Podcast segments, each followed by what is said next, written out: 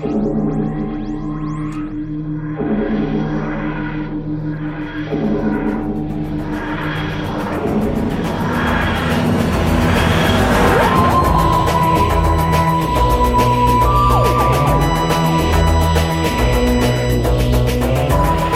hey, hey, Who fans, and welcome to the Big Blue Box podcast. My name's Garry, My name's Adam. and welcome to episode 352.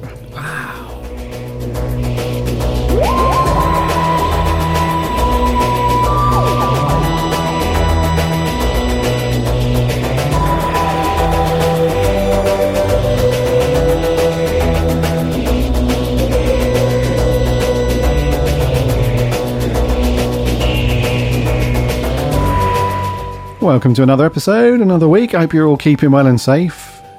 We hope you've had a cracking week and that you've managed to do something Doctor Who, Doctor Who related. related. Yes, indeed. It's been a great week, hasn't it, for Doctor Who, Bud? Finally. Finally. Wow. It feels like, what year is this? It feels like we've drifted back to 20 whenever. yeah, it does. We were saying, weren't we? Uh, was it last week or the week before? We were saying that um, it's just, we were spoiled almost when we reviewed uh, the last story Time- that we Time did. of the Was Doctor, the time with that the read the the Matt Smith. It was when the time of the Doctor. Yeah. that's it. Yeah, we were saying that we were we felt spoiled because we'd kind of forgotten almost how great Doctor Who was back Mm. back in the day, from our point of view, anyway. And now it feels like it's just more of the same. It's just more of the the thing. And I do feel. I tell you what, mate. I do feel sorry for for Chibbers and Jodie. Crikey, because he, when Russell T Davies was being interviewed at the Baftas and stuff, and they dropped the announcement for the new Doctor, it was um, it was really difficult to to not think about that, uh, to like solely about Doctor Who at the moment. yeah. And Russell, bless him, he did his best job, didn't he, to try and say like, look, don't worry, we're still ages away from all of my Gump coming up. Well, still huge fans of Jodie. We got some really good stuff from Jodie coming up, and so that just all went out the window, didn't it? Mere days later, when they start announcing you another companion, is Murray Gold coming back? John Simm probably coming back. We've got hmm. David Tennant and Catherine Tate back. Like all of these things, it's like, well, that's not doing a great job of sort of waiting until Jodie. At least wait until she's gone. At least because it must feel like I she'll probably play this down, of course, but she must feel like a little bit like, oh, great, I'm not even out the door yet, uh, you know. And it feels like you're all just excited about new Doctor Who and the new era and stuff. So, crikey. Yeah, I mean, personally, I, I couldn't care less about Jodie and Chibnall, but I appreciate there are fans out there that do like them and are probably a bit miffed by all the excitement. But I, the thing is, and pe- people have been, a certain section of fandom have been getting cross with, with RTD because they said, oh, you said you weren't to, you were to keep quiet and now it's all kicking off. But they're filming in Camden in the middle of London with David Tennant, with the TARDIS. There's no way you can sort of keep this under wraps. So they've kind of got no choice but to just put these announcements out. And um, I, I just think to have this buzz back, and, th- and there is a huge buzz. I mean, the Doctor Who fandom's erupted again, and there's a lot of positivity. Apart from the Jodie fans are annoyed that you know it's completely overshadowing her last episode, but um, but I don't. I'm uh, personally, I just I'm so excited because I haven't felt like this in ages. I'm so excited, and I don't know about you. I I'm not too bothered about spoiler pics. Like I'm really loving seeing all these photos of them filming in Camden. I don't want too much spoiled. Like you know, as long as it's just you know what we're getting now, there's a sort of level. I don't want to see you know major plot points posted on Twitter or anything like that. But but just seeing these photos and stuff of just them, the TARDIS being put together and stuff like that. I'm just loving it, and Tennant and, and Catherine and everyone else that we've been seeing on set as well. It's really, you know, got me hyped for what's to come, and this is just the beginning, you know. But it's the marketing as well, isn't it? Because it's not just the posts from fans that are on the scene. You know these little um funny little icon things that they've been posting out to get you guessing. Such a simple idea. And i think this is what russell is so good at is coming up with these little ideas uh, um that really get the fans working together to try and figure stuff out. And i'm feeling a buzz from fandom i haven't felt in a very very long time.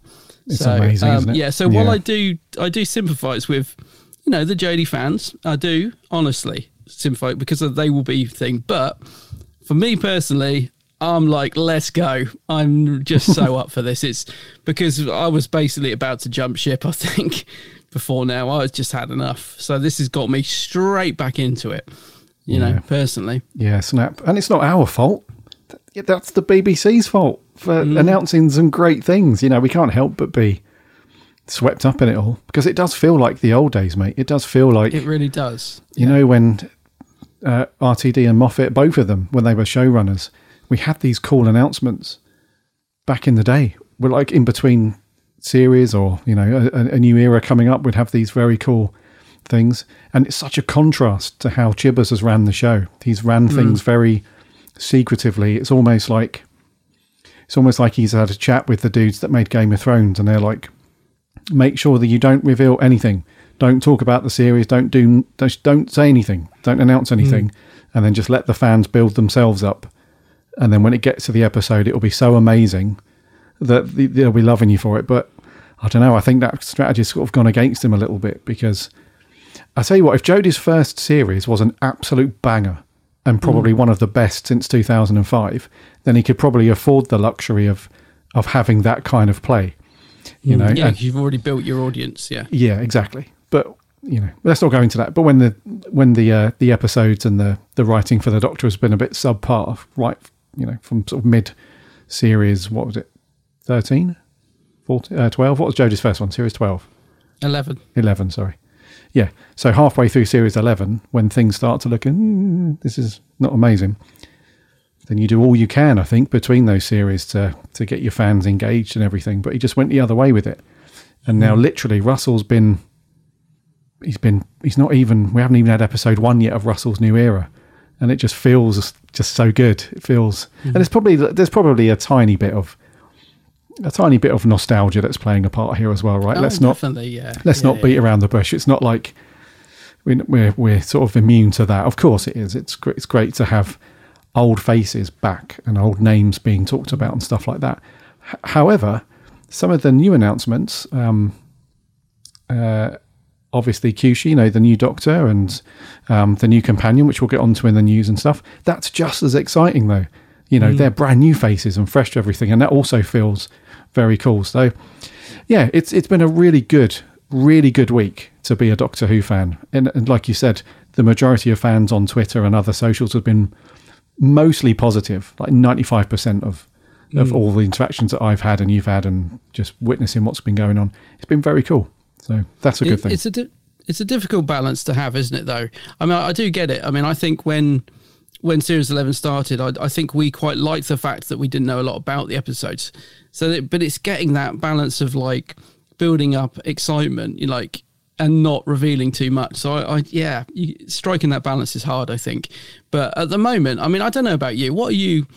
What are you like with spoiler picks? Do you are you like me? Are you not too bothered about seeing film pics, or do you do you sort of is there a line where you think, oh come on guys, don't ruin everything? Like the fans are all over it, and to be fair, they're probably driving the filming crew nuts because they're probably you know they're, they're probably they're constantly being told to move back. Apparently, they're constantly being told to be quiet during takes. You know, it must it, it adds a, a burden onto the actual filming crew. There's no doubt about it.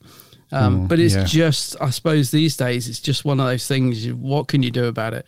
If you're going to be filming in the middle of London, you just know you're going to get crowds. Um, in fact, we'll we'll come on to this when we do our review of Day of the Doctor. But obviously, you got that scene where the TARDIS lands in the middle of Trafalgar Square, and Moffat says in the making of, like, you know, obviously there were going to be hundreds of fans there, so I just wrote them into the script. So I just put barriers up, and you can see people watching in the background because if a TARDIS was landing in the middle of Trafalgar Square, people would be watching with it being helicoptered in. So you know, he, just worked around it, and I love that about Moff. But it's one of those things, isn't it? You can't really get away from it in this day and age. But how, do- how do you feel about spoiler picks? though? are you you cool with it, or do you would you know do you prefer it if people didn't post pics or what? Because as I said, the buzz is great at the minute, but we don't want everything ruined. Obviously, it's just Yeah. exciting after Yeah. such a drought, isn't it? Long drought.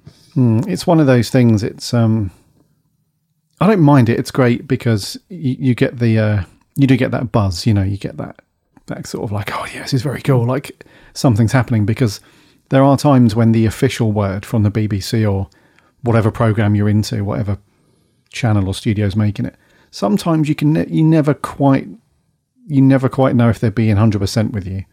Hmm. You know, so we have that a lot with um, in the video game industry. We have a lot of things that get said, and then games get uh, postponed and put back and cancelled and everything. So you never know hundred percent if something's going to come through. So it's down to the fans with TV and film. It's down to them to sort of give everybody a, actually this is really happening and it's very cool.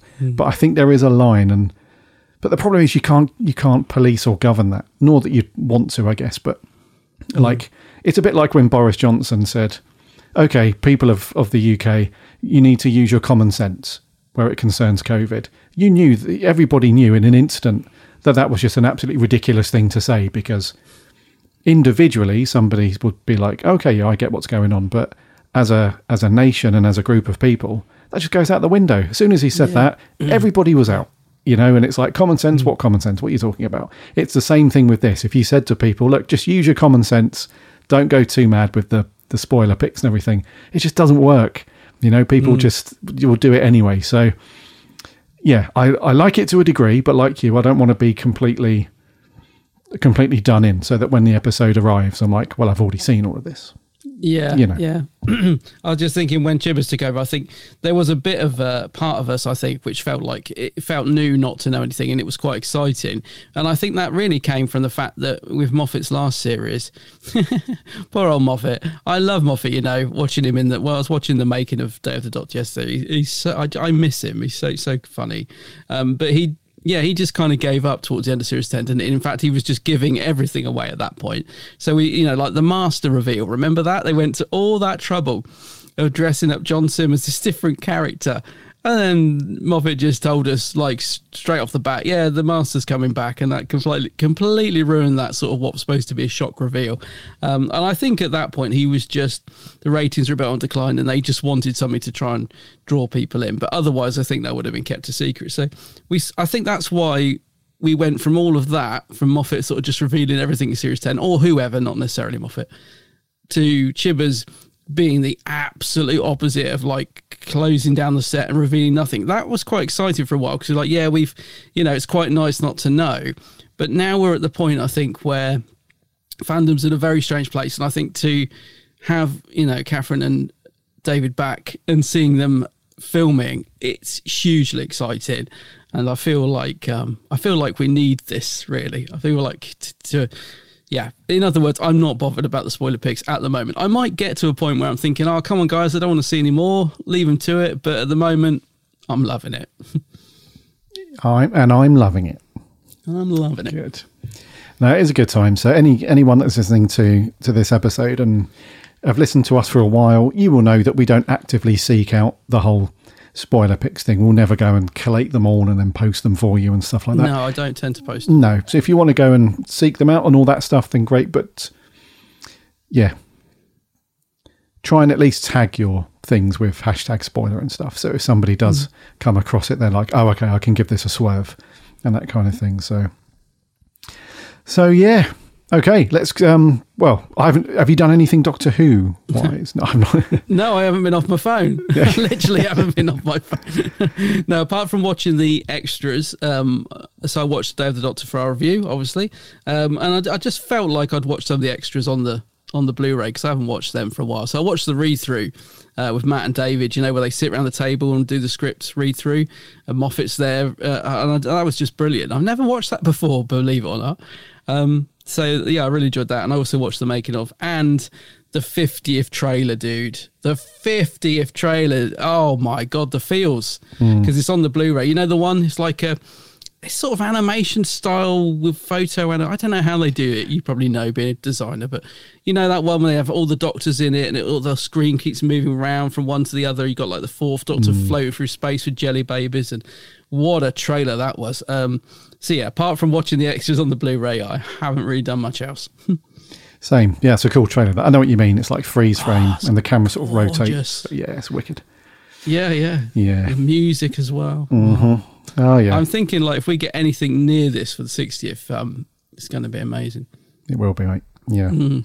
I haven't I haven't done anything Doctor Who other other same as you. Just check out some of the features on it and for our review story, etc. So before we land or jump in the TARDIS, should I say, and do some of this news, I told you earlier It's no good saying, you know, just be, have some common sense and be sensible. you don't have to do that when listening to the Big Blue Box podcast. Just grab the show. Quite the opposite. Quite the opposite, yeah. Whatever, whatever your fave podcast app is, just do a search for us. You'll find us on there. Give us a like and a follow. And when a new episode lands every Friday, so you won't miss it if you subscribe. And then just go and check out all the other episodes. Everything's there, all the way back to to uh, the archaic times of 2014. go and listen to all the shows there. So you do that in your fave podcast app, or if you're if you're at work and you're like, oh, should be doing these, should be doing this report, but I think I'm going to listen to a podcast. You can listen to it in a browser as well. Just head over to the website, bigblueboxpodcast.co.uk. You listen to all the episodes over there as well. Plus, you can check out all of the reviews and articles from the writing team. And we're on the socials too Instagram, Twitter, and Facebook. Give a search, uh, do a search for the Big Blue Box, or there are links on the website again. We chat Doctor Who throughout the week. We don't post any spoilers, but we chat Doctor Who, so come and get involved over there. And we have a free Discord server. Link is on the website. Hop over there and chat Doctor Who with other Who fans. It's all good. And also check out Adam's channel over on YouTube. It is, of course, The Geek's Handbag. The Geek's Out. Yeah, I'm a YouTuber, ain't I? yes, go and check out my channel. Lots of Doctor Who vids on there. also on the socials Facebook, Twitter, and Instagram. I'm a YouTuber, ain't I? I'm a YouTuber. You know me. that right. used to be a cool thing. It used to be. No, it's still cool, Yeah. dude. In- Don't say is that. it? Yeah. Well, I don't know. Come on. It's a It's all great TikTok thing. now, isn't it? It's all blimmin' TikTok now. Talking of TikTok, let's do the news.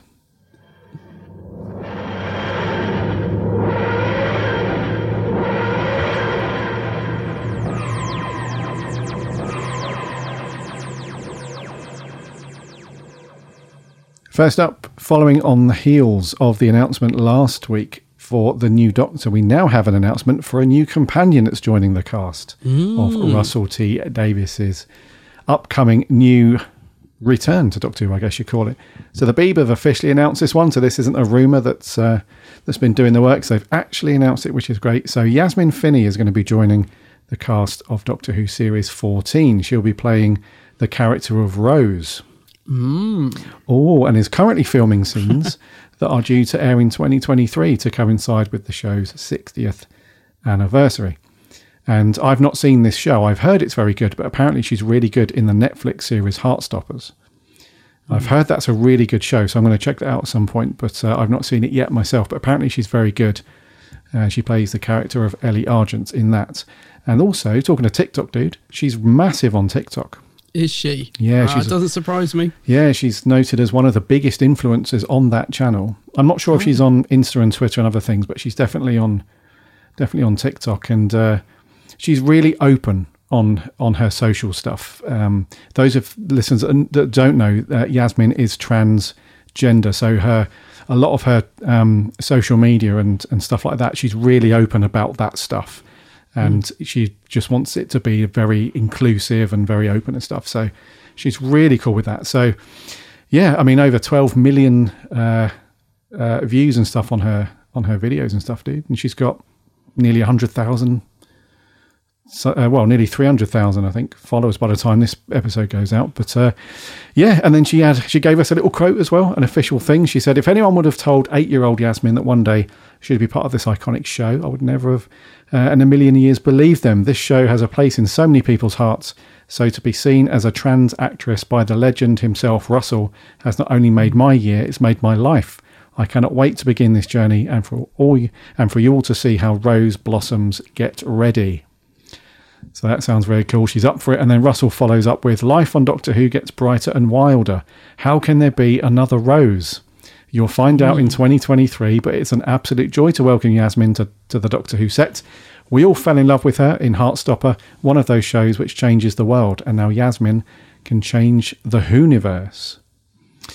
So, what do you reckon, dude? I reckon this is a great announcement. Another good follow up. I, I was thrilled with this because I, I've um, just finished watching Heartstopper. Um, I, I bought the graphic novels like uh, about a year ago. So now that everyone's like watching it and talking about Heartstopper non-stop, I'm like, "Oh, I was there a year ago. I'm like, you guys are, are so behind. But um, Heartstopper is, just such a beautiful uh, program. It, it's so simple, simplistic, and just in its storytelling, uh, it's it's just really such a feel good show. And uh, Yasmin's great in it. I mean, genuinely, like when this was announced, I was just she really sort of stands out. And I thought when she was announced, I was like, yes, that's great, great casting. Like there's just she's just got something about her that is um yeah, I just get this really good feeling. I'm really intrigued by the fact she's called Rose. Um, so this sort of leans in towards the parallel universe type theory that that uh, we were talking about recently. So hmm, we'll see. But Hmm. yeah, thrilled with this casting. I think Yasmin, she was great in Heartstopper. Obviously, it's the only thing I've ever seen her in, but um, she was great in that, and I'm just excited to see her in Doctor Who. So yeah, thrilled with this announcement. Yeah, it's great, dude. Very good one. Right, sit yourself down for some shock news. I don't want you fainting, but you may or may not have heard that David Tennant and Catherine Tate are back. Yes, back in full force as well. So the BBC have officially announced this that they're going to be returning, and they the way they've worded it is to help mark the 60th anniversary. Hmm.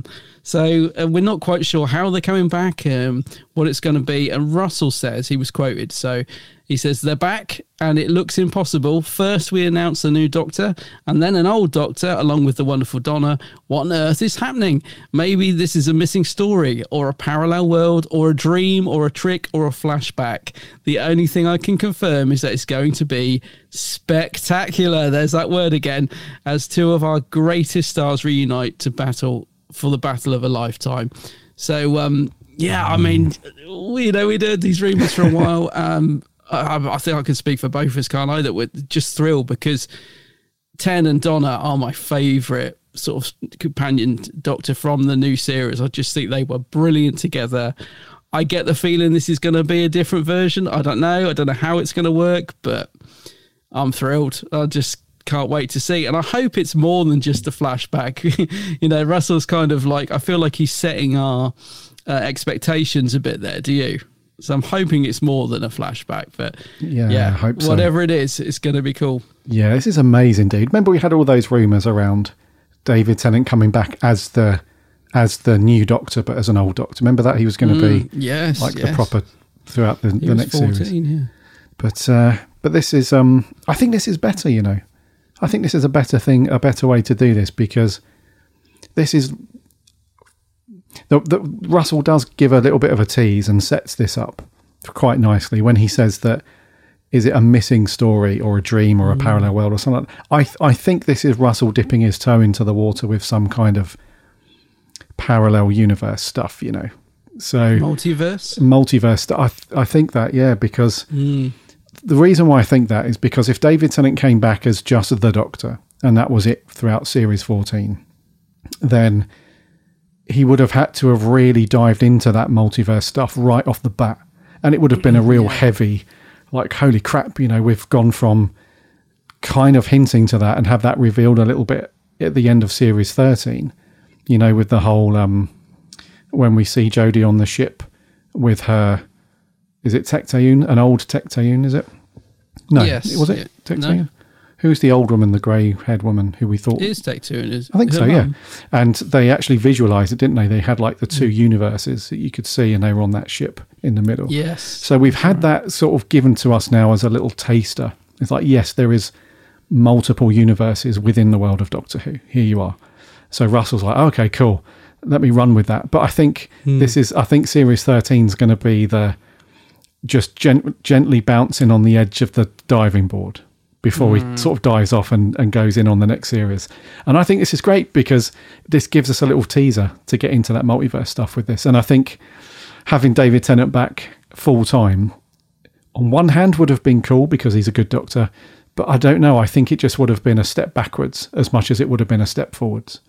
If that makes sense. So to have a brand new doctor, brand new companion as the main thing, and then have just have these guys, however they're integrated into that story, we have no idea because Russell's been a bit of a tease. But he does drop the word spectacular again. He said that Again. and then there was that there was some tweets going around that the BBC had had, had confirmed that John Simm was back as the master, but then they were taken down. So Ah, right. that makes me think that he's going to be back as well. It can't be a, Uh, it can't be a coincidence that he's used that word twice now in two separate interviews about about David Tennant and Catherine Tate. Can't it, be it definitely it definitely feeds into that, doesn't it? Yeah. Um, I think. Mm, yeah. it's it is intriguing. I mean, the fact that the uh, so mild spoiler here, listeners. So the filming picks, um, you know, the the Doctor's TARDIS is clearly thirteen. So you've got David Tennant in a. A, a very cool, different suit. He's got like so it's very much like his other suits, but different, um, different colors and stuff. And then you've got the thirteenth Doctor's TARDIS, does play. It's like, why is he in Jodie's TARDIS? Like, so it does play into this rumor that um, I don't know that he might, she might regenerate into him, and he'll regenerate into Shooty. Who knows what's going on in Russell's mind? But um, I'm yeah, very intrigued by all that.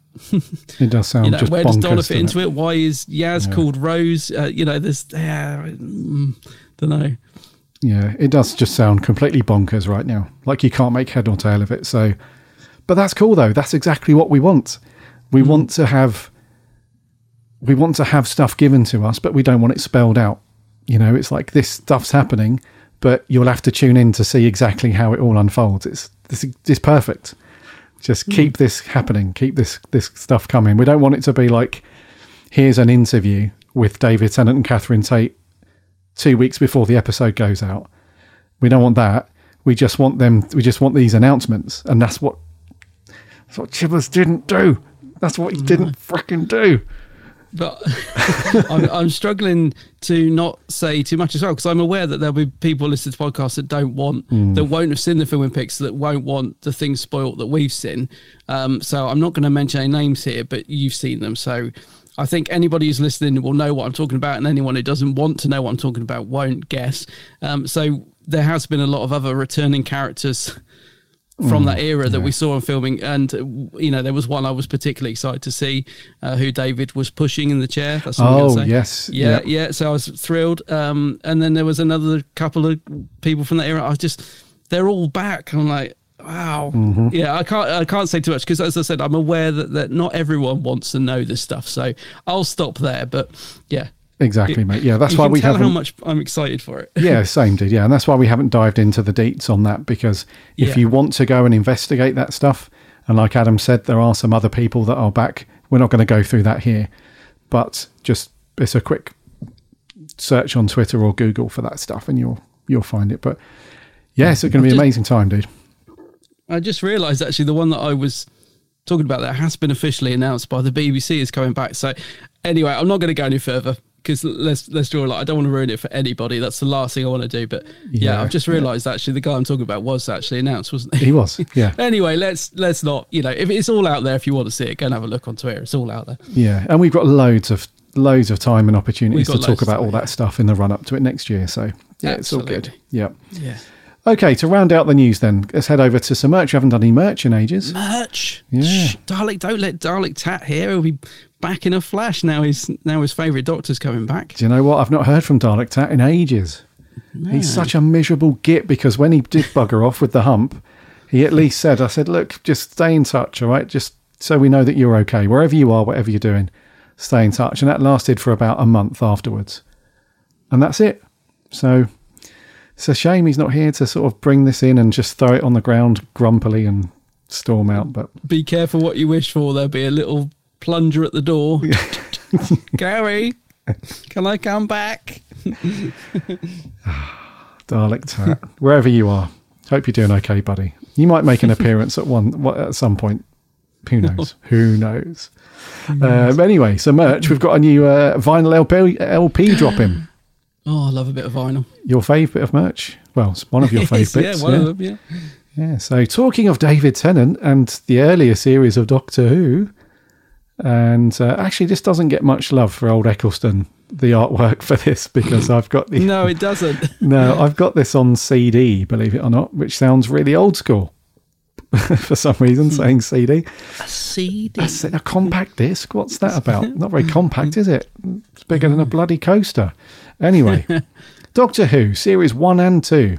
You'd have seen this out and about. So it was really weird how they did the soundtrack releases for this. So Yeah. they never did like a dedicated series one for just Eccleston series, and they never did a dedicated series two. I don't think.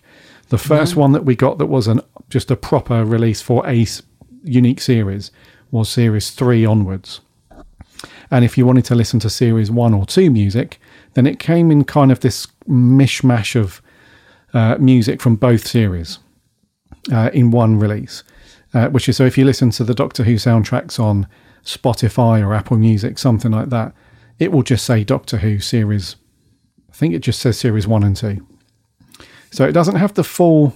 I'm pretty. I'm 99 percent sure this is not the full listing of like the full music that Murray came up with. It's like a. It's like a handful of tracks. It's like 12 tracks from the first and 11 or 12 from the second. Mm. You know, as I said, they're mashed together. However, this was out years ago, and I remember picking this up on vinyl as well. I've got it down here. I'm looking at it now. Have you? I've got it on vinyl, but it's the standard edition. It's just the black press, mm. uh, black one. Anyways, for some reason, who knows why, they're re-releasing it with the bright orange vinyl which looks bloody brilliant because it now matches the Doctor Who logo on the front. Are you going to double dip? Are you going to get it again? No, I'm not going to. No. no. See, I haven't got the original, so I'll, I'll, probably get this. Oh, you should get it. Yeah, you get it then, dude. I haven't got. I can't. Don't know why. You'd think I'd have it, wouldn't you? But I haven't got the original. Yeah, I remember re- retelling this story on on on this show about four years ago. I think speaking to somebody at Silva Screen, and uh, I was like, "Look, I'm not being funny." but I need this release, all right? I'm not paying like four times the amount on eBay. Please tell me you've got some in stock left. And the very kind woman there, I can't remember her name now, bless her. And she was like, We don't officially have any in stock, but we do have a copy here that we have in the office. Oh. She was like, So I can send you that if you want. I can sell you that. I'm like, Bingo, do it. Even if you put like an extra tenner on the price, I'll have it. So that was lovely. So it turned up and it had a it wasn't in the cellophane wrap that you normally get vinyls in. But I didn't care. I just it was very cool because wanted it. Yeah, because I think the music on this was just like Murray's first go round, if you like, with this stuff. It's just got such a charm to it and just magical mm. feel. And so anyway, dude, the double edition LP is back, and um, it's got stuff from. Uh, all the way from you know the Doctor Who theme the, what we heard from Eccleston, uh, all the way through to uh, the closing theme, which I think was Tennant's one. And we also get those two independent songs. So, Song for Ten by Neil Hannon. Oh, yeah. And the other one he did as well, Love Don't Roam, which is uh, both interesting songs there. But yeah, some great stuff. And it's a bright orange one. So, something different. If you want to pre order this, it's not up on Amazon or Silva Screen just yet, but it probably will go up in the next day or two after you listen to this. But you can get it from thesoundofvinyl.com and uh, recordstore.co.uk here in the UK, and it's priced at £31 at the moment. Not too bad for a double vinyl. Yeah. yeah. What about you? Know, you? I, I, no, yeah, I'd, I'd, definitely like to get this. I, I do own the CD of it, um, which I played a lot when I bought this because there's a lot of music on there I love, like the Doctor's theme, that beautiful choral theme that the Doctor had, you know, when he stands in front of the big fan and Father's Day, I remember playing that loads. Uh, Rose's theme, Song for Ten, as you said. I, you know, it's weird though. I slightly prefer the version that's in the TV show, uh, even though I like Neil Hannon um, from Divine Comedy. But you know, there's some great stuff. The Face of Boe theme. There's a lot of tracks on here. That Madame de Pompadour. A lot of beautiful music on on the first soundtrack, and it never occurred to me before that that. Um, Eccleston's not on the cover. Actually, you know, you should have mm. them both on there really because it's a quite a simplistic cover. I almost wish they'd sort of redone the cover so it was a little bit different to the one that you've got. But uh, either way, yeah, it's a, a nice re-release. But it does make me beg the question: Could you get back on the phone to Silva Screen and ask that lovely lady where is soundtrack to Series Ten? That's oh, what Sam, we want. Yeah. yeah, what has happened to? That's Murray's fault, isn't it? I remember Murray tweeting that he was sort of doing a bit of work on it, but he obviously never finished it. You know, I know he's a busy chap, but God, I would love. I would still buy it if Series Ten came out tomorrow. I would buy the soundtrack for that in a heartbeat.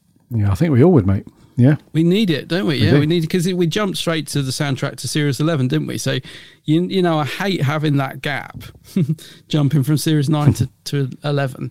But also, there was some beautiful music in Series 10, like Bill's theme and everything. There's some really nice stuff that we could have. So, yeah. So this, so this is great. And if they could just get Series 10 soundtrack out, I think we'd all be very happy.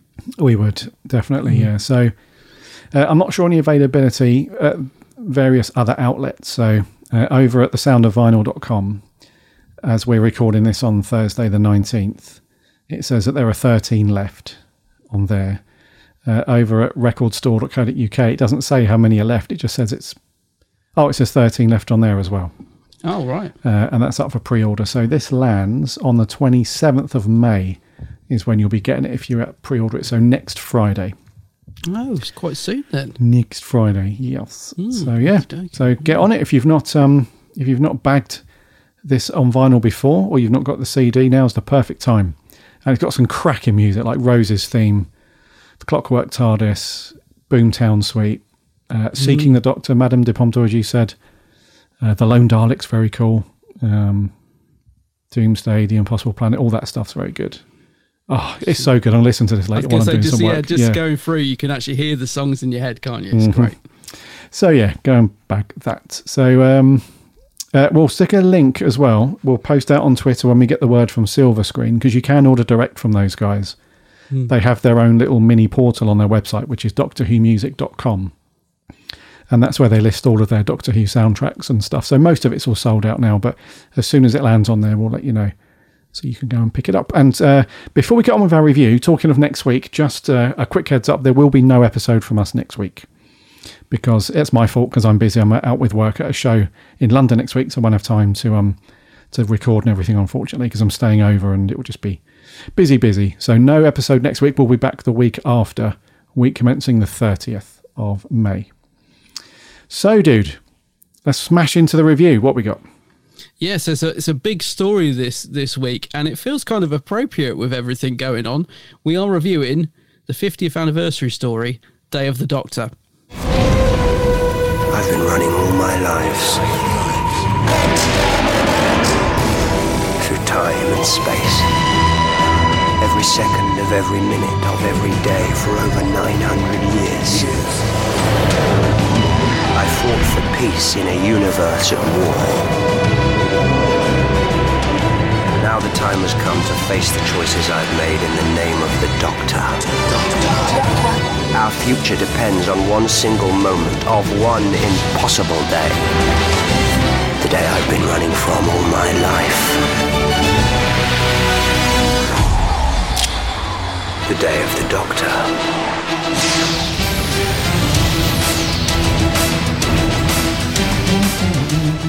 Now there's a theme. God, that's So a good, good. theme. That Very cool indeed. Right, the day of the Doctor was first broadcast. You all should know this date. A little trivia here. It was the 50th anniversary. You should know the date. 23rd of November, 2013. This went out. It was uh, just over an hour, 77 minutes, all in all, apparently. And it was written by Steven Moffat, directed by Nick Hurran, Hurran and stars Matt Smith as the Doctor, David Tennant as the Doctor, John Hurt as the War Doctor, and Jenna Coleman is Clara. Billie Piper's back as Rose Tyler slash The Moment, and a bunch of other people, which we'll get onto. And the synopsis is the Doctors embark on their greatest adventure in this 50th anniversary special. In the 21st century, something terrible is awakening in London's National Gallery. In 1562, a murderous plot is afoot in Elizabethan England, and somewhere in space, an ancient battle reaches its devastating conclusion. All of reality is at stake as the Doctor's own dangerous past comes back to haunt him. That's a good one. Right, dude. The story that everybody thinks that we've reviewed already. What did you think? to including this one? ourselves. Yeah. we're, we're like, we're sure we haven't done that one. um, I just, just quickly before I talk about it, I'm just wondering though, can you remember where? Well, I'm sure you can. Where were you when this aired? Like, I, I know where I was. Where were you? So when this went out, dude, um, I think I thought you'd be able to remember like that. yeah. Well, I think I, I think I watched it the following day. Oh right, if memory serves. Yeah, I think there was something I had to watch it the following day. Were you like with a group of other Who fans and mates? Were you? I was in. Um, well, I was at the ExCeL for the 50th celebrations, whatever that was called, and um, probably called the 50th celebrations. Um, so I was at a, yeah dot two convention, um, but I, I was staying at a hotel because my ticket was for the, the day after. So I think it was a two or three day event. Um, so they had organised a screening in like the pub next to the ExCeL, and we went there. It was obviously full of Doctor Who fans. They'd put up all these posters around the walls. Somebody had brought their um, fan made First Doctor console, full size. So there was a full size First Doctor console in the middle of the pub. Nice. I've got a picture with it somewhere. Um, but then we went when it was about to start. We all of, they'd put out a little projector or a big TV. I can't remember. And then we all sat down to watch it. But um, for whatever reason, and I think it was because the sound was low or I couldn't really see the screen very well because of the amount of people, we decided to go back to our hotel room and watch it. I think I just, I think I just wanted to do that thing of, oh, I, I, this is great, but I, I just want to shut myself away so I can watch it by myself properly with a bottle of wine. So that's what we did. So uh, we went back to hotel and watched it, and um, my thoughts then were uh, that I really enjoyed it, but it didn't feel it wasn't what I was expecting, or it wasn't what I wanted for the 50th. So I, th- I remember at the time thinking, okay, I really enjoyed that. There was lots of nice moments and surprises along the way, you know, like when the curator comes out and it was great, but I felt a little bit underwhelmed by it because I think in my head, I just wanted another five doctors. I wanted all the classic doctors back. I wanted lots of returning monsters. And so because we didn't get that, um, at the time I just I liked it, but I didn't love it. I was like, well, yeah, it's good, but did it celebrate 50 years of Doctor Who? Well, I'm not sure it did. So that feeling's kind of stayed with me a little bit over the years, but watching it again last night, I think I'm slowly beginning to appreciate it for what it is rather than what I want it to be. So I really enjoyed watching this yesterday, and I thought it was um, a really fun story. There are so many great moments in it. John Hurt is just brilliant in it, I have to say. Uh, Matt and David work so well together. Um, I mean, they really do. The, you know, the chemistry between them, and I love it when they get locked in the cell with the War Doctor. The three of them together are brilliant. Um, I think the moment Rose Tyler is the moment is a beautiful uh, idea. So yeah, I, I really enjoyed this, and I got to the end of it, and although I don't think it's perfect, I think it's more of a celebration of like the modern era of Doctor Who. But I think that's fine because I have to sort of say to myself, well, you've got the five Doctors. You don't need another 50th anniversary Five Doctors. You've got the Five Doctors to watch of all the classic. This is a celebration of like you know modern Doctor Who, but it does have lovely throwbacks to the classic era as well. There are lots of nice little um, sort of little nuggets in there referring to you know the classic series, and obviously we get to see all the classic Doctors at the end in that wonderful moment. You know when they say all thirteen, and then there's the bit where Matt stands for them all at the end. So. I've I've really grown to I liked it to begin with, and I've really grown to appreciate it over the years, and I've really enjoyed watching it yesterday. So, not perfect, but really good, really really good, and a good celebration of, of the show. I think. Nice, man. So you're a big fan of this one? Yes, I like Yeah. it. I do like it. Yeah. Oh, good. Uh, I love this one, dude. You Same love as it? you. Yeah, I love this one. I think it's um, it, not just because it's the 50th and it's a bit of a multi doctor special and stuff. I think the story is just really strong. It's got a really, really good uh, timey wimey feel that Moff is very, he's very sort of famous for sometimes just overcooking it a little bit with the timey wimey stuff. So this is right up his alley. The whole uh, across different timelines and stuff. And you know when the time portal opens and the Fez gets thrown through, and even at the beginning, you know when they go to the gallery, and the Doctor and and um, uh, Kate Stewart they walk off. They see the painting that's in 3D, but then they walk off. She's like, "No, that's just to show that this is legit. You know, follow me. The the actual things through here." And then that guy's phone rings, and he's like, Yeah. but that's impossible." And then it just cuts off, and you think, "What was that about?" And then we obviously circle back later in the story, and it's him moving the painting down into the uh, the archive, so that they can come through the painting. You know that sort of thing. The cup of soup little funny thing, and uh, so, so it's and then you've got the time portal, and then you've got Rose back, but she's not Rose, and you think, ah, what's going on? And then so it's it's all got like a on the surface at least, it sounds very convoluted. But when you actually watch it, it's one of the easiest timey wimey stories to to watch.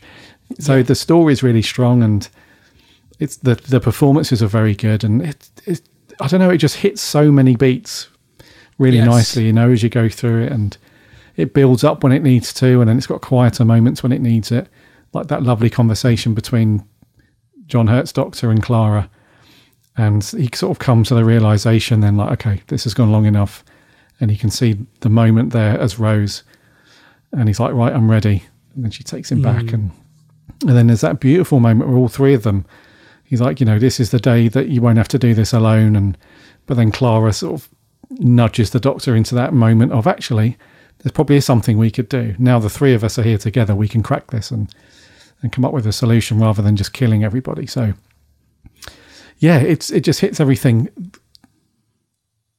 The only negative I've got, and I'll get it out the way early.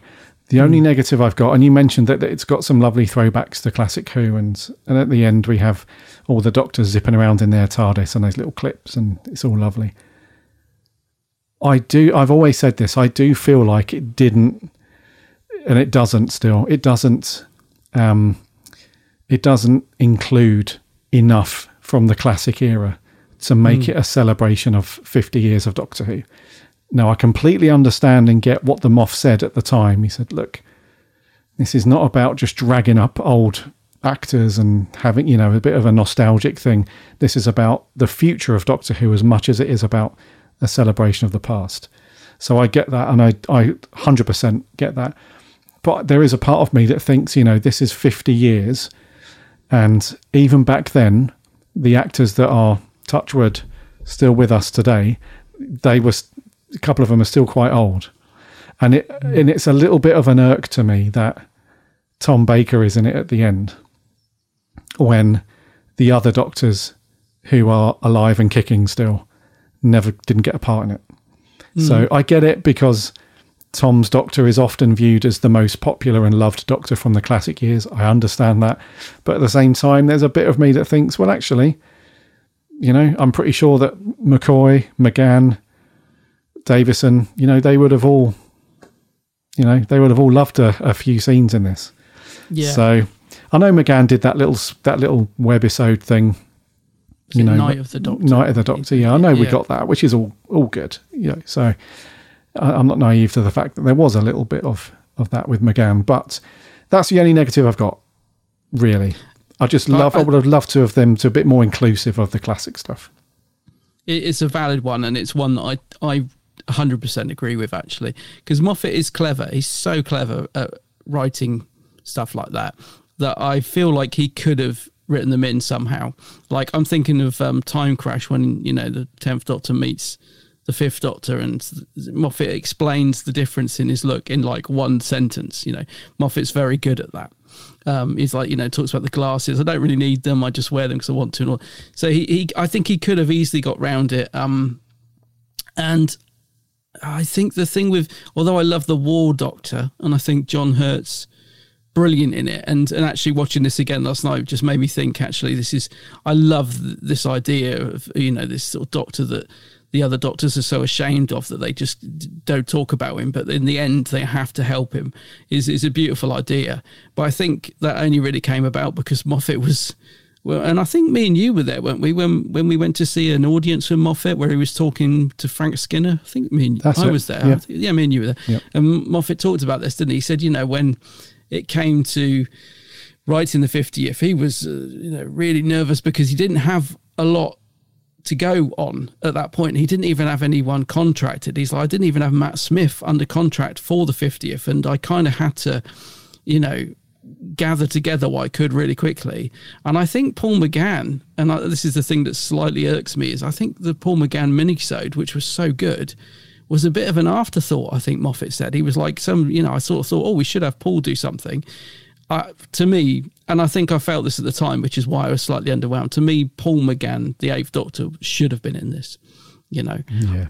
Yep. I, I think it that that would have made it something. It would have just upped it a little bit. You know, it would have been brilliant. And I don't think it would have been overcrowded because I, I think Moffat is a capable writer. I think he could have balanced it because you look at you know the War Doctor and and ten and eleven, they're three very big personalities and they're you know and they all blend really well together. Like nobody outshines anyone. Tennant's great in his scenes. Matt is superb in his scenes and and and john hurt's great in his. And when they're together it, it just works you know? There's no sort of it doesn't feel like anybody's sort of being lost in the mix. So i think mcgann should have been in it. Eccleston and again i think at the talk we went to Moffat said they had a brief meeting, and what sticks in my mind was I think Moffat said that he felt like Eccleston just met him out of courtesy. He he doesn't think Eccleston ever really had any intention or or didn't really want to do it at all. So he said they sort of met him, talked, looked at a few pages of script, and Eccleston said, "No, I'm out. I don't don't really want to do it." And that was the end of that. It would have been great, wouldn't it, to have him in it? And I think that would have been awesome to have 9, 10, and 11 but it doesn't bother me as much as it does as McGann. I think because McGann would have represented that slightly more throwback to the classic series if we'd had him in it. And he was just so good in that seven minute mini so that just was like, oh wow, I want to see more of that. You know, this doctor is so good. So yeah, I totally get what you're saying. I think it's a valid point that it would have been nice, and I think it would have been possible to have included a little bit more of the classic era in some form or other. Did, they didn't need to come back as a major part of the story, but I think it would have been nice to have included them. But then we wouldn't have got the Five-ish Doctors, which was so good. One of the good, best things ever yeah. uh, to come out of Doctor Who. The Five-ish Doctors, is just brilliant. I watched it fairly recently, actually, with some friends, and it's so funny. And, and the thing is, I think there's a slight there's a slight truth to it about being slightly miffed they're not in it it's very tongue in cheek, isn't it? It but is a bit. It's I, funny as hell, though. Yeah. But I think even Davison, because we know Davison and Tom don't particularly. I think they not that they don't like each other, but there is a bit of friction with Tom and Peter over the years, and mm-hmm. and I think it probably did irk Tom, uh, Peter and, and Colin Baker a little, and probably Sylve that you know that Tom was in it because I think I think I've heard them say in interviews or I've read somewhere I don't know that they were a bit miffed when Tom popped up on screen because they didn't know he was going to be in it or they just felt like, okay, he's in it, but we're not. There must have been a little bit of them was a bit thing yeah, about that. I and, think so. And I can understand yeah. it as much as I love the curator scene and I think it was great. And it was definitely the moment when I was watching it back in 2013 where I went, because the voice, you hear the voice before you see him and you instantly know it's Tom. That, mm-hmm. that voice is just so recognizable. So it's a great wow moment when he walks on screen as the curator, and you're like, wow. And you kind of have those hexagonal things behind him that look like a TARDIS wall, and it's like, what's going on here? Mm-hmm. I love that. Mm-hmm. No, it's, it's I can understand scene. the others yeah. being miffed. Yeah, it's a great scene. Not to take anything away from Tom or, mm. or anything, it's it's such a great scene, and it does melt your mind a little bit as well because you mm. think, so what happens then? So is this like an alternative time stream thing that we're seeing here? Because we've just had it explained to us very clearly that these these three doctors can't exist across their own time stream and when they go back into their own times everything that they've just done is going to be forgotten and they're just going to be reset back to their mm. their former selves but yet we have this guy who's clearly clearly is the doctor he is the doctor from the old from the doctor's past but yet he's existing completely fine and he mm. has his memory so what does that mean? You know, what I don't understand. I mean, it's great. Don't get me wrong, but I just don't. What What's the intention there with it? Is it like I don't know. I, I just don't know what the continuity is with that. You talking about that scene's reminded me of when John Hurt goes into his TARDIS at the end as well, when he he just starts to regenerate, but we don't hmm. quite mm. see Eccleston, and that always frustrated me because they said at the Doctor Who festival, I think it was on stage, that they did actually film more of that, where you saw more of Eccleston's face, but they decided to cut it. And I always feel like, oh, that's a shame because I feel like he should have been in it somewhere. You know, he he brought he was the doctor when the show came back in 2005. He you know he was p- instrumental in in making Doctor a success again. And I feel like it just should have showed a bit more of his face so that you could clearly see that that's here's nine coming in now yeah. but they cut it too soon, and I don't know why they decided to do that. I'm not sure. Yeah, But- it's um, It frustrates me every time I'm watching it because you just it's just see it. yeah. I think it's one of those things where it it cleverly lets your it lets your brain fill in the gap afterwards. It's like okay, he's going to obviously regenerate into into Eccleston, but even that in itself was kind of weird to me. It wasn't bad. It's it's not a negative. It was just weird to me because the War Doctor at that point hadn't suffered any kind of injury, hadn't suffered any kind of That- yeah, that's true. It just happened. Do you know what I mean? There was nothing that life wasn't in danger at that point anyway. They'd already gone through the whole battle with the that small sort of skirmish with some of the Daleks earlier on in the story, and now it was just a case of um, coming up with a bigger plan to save Gallifrey, which is hmm. amazing in itself. Moffat nailed it. That as such a great concept of removing Gallifrey out of time just by a split second, an instant, and you know, plopping it in its own little its own little universe. So the Daleks would then fire on each other and wipe each other out. Essentially, that's amazing. But the, they weren't involved directly in that gunfire or laser fire, whatever that was. So I hmm. found that weird that just all of a sudden the regeneration just happened, and the Doctor seems surprised as well. He's like, "Oh, okay," but then he says, "Well, it makes sense, I suppose." So is that? Do we think that maybe it's just old age? Maybe there's like a because he is quite old, John Hurt, in this, isn't he? He's like, you know, he's uh, he's up there with one of the older age ranges as a doctor, even in the classic years when. How old was Hartnell when he left? He was quite old, wasn't he? But um, so yeah, so he's maybe I don't know, maybe it's just old age, but that was weird to me that they just regenerated just because. you know, Yeah, I, I get what you're saying. I I just put it down to he's um, knackered after all the time war. He's, his body's just had enough. Um, it is a little bit convenient. I, it doesn't really bother me though because I I do love the fact that we sort of slightly get to see him regenerate into Eccleston. And I think you're right. Your mind, you almost trick yourself that you do see Eccleston, and maybe you do for like half a second. I don't know, but um, but also how good is the, the War Doctor's interior? It's a little, you know, the round things. The roundels are back. It looks great. I love it. I love his TARDIS inside and out. It looks brilliant. But yeah, uh, I, I think I watching this again yesterday appreciated the, the War Doctor more. I think I wasn't overly fond of the character to begin with. Again, maybe because in the back of my mind, watching this in 2013, I, I just wanted McGann or Eccleston, and I felt like the War Doctor was kind of this sort of plot device thrown in to cover for the fact they weren't there. But um, I really liked him yesterday watching this. You know, I, I love the stuff when they're in the cell together, and he's he's like, "Why are you so ashamed? What's with all this? Why are you so determined to be young all the time? Why can't you accept you're getting older and all this? You know, the sort of pep talk that he has with his other selves, and you, and he's when he says to about, did you count the children? Did you count how many children? Matt, uh, Matt, oh man, Matt is so good. Mm-hmm. You know, this is the thing. It's eh, um, Tennant being such a popular doctor and being such a great doctor could have totally overshadowed Matt in this. Matt totally holds his own. Mm-hmm. You know, he's so good in it.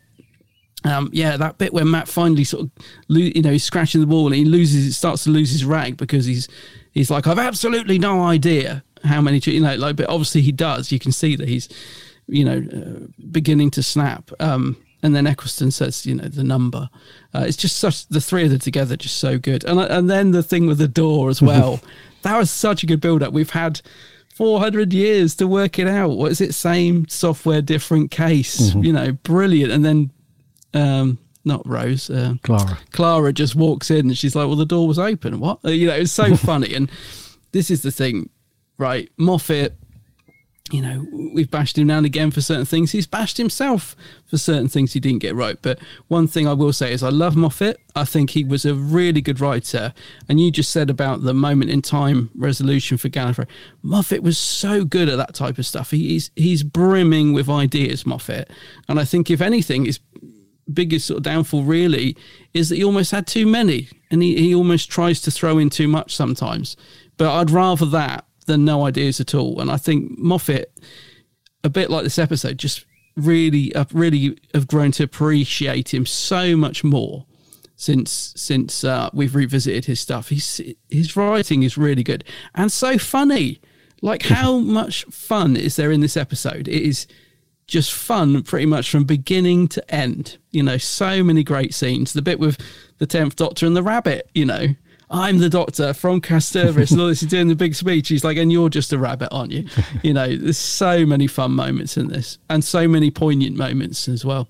Yes, there is. Yeah, and it does roll along really nicely as well. It, It doesn't does, yeah. take itself too seriously most of the time, which is a good thing. And it has got. You mentioned that scene when the three of them are in the the in the prison cell with the door open, Yeah. and uh, you're right. Matt does hold his own. He does absolutely just crash through the story with that same amount of energy and buzz and stuff that we've that we've seen all through his his era.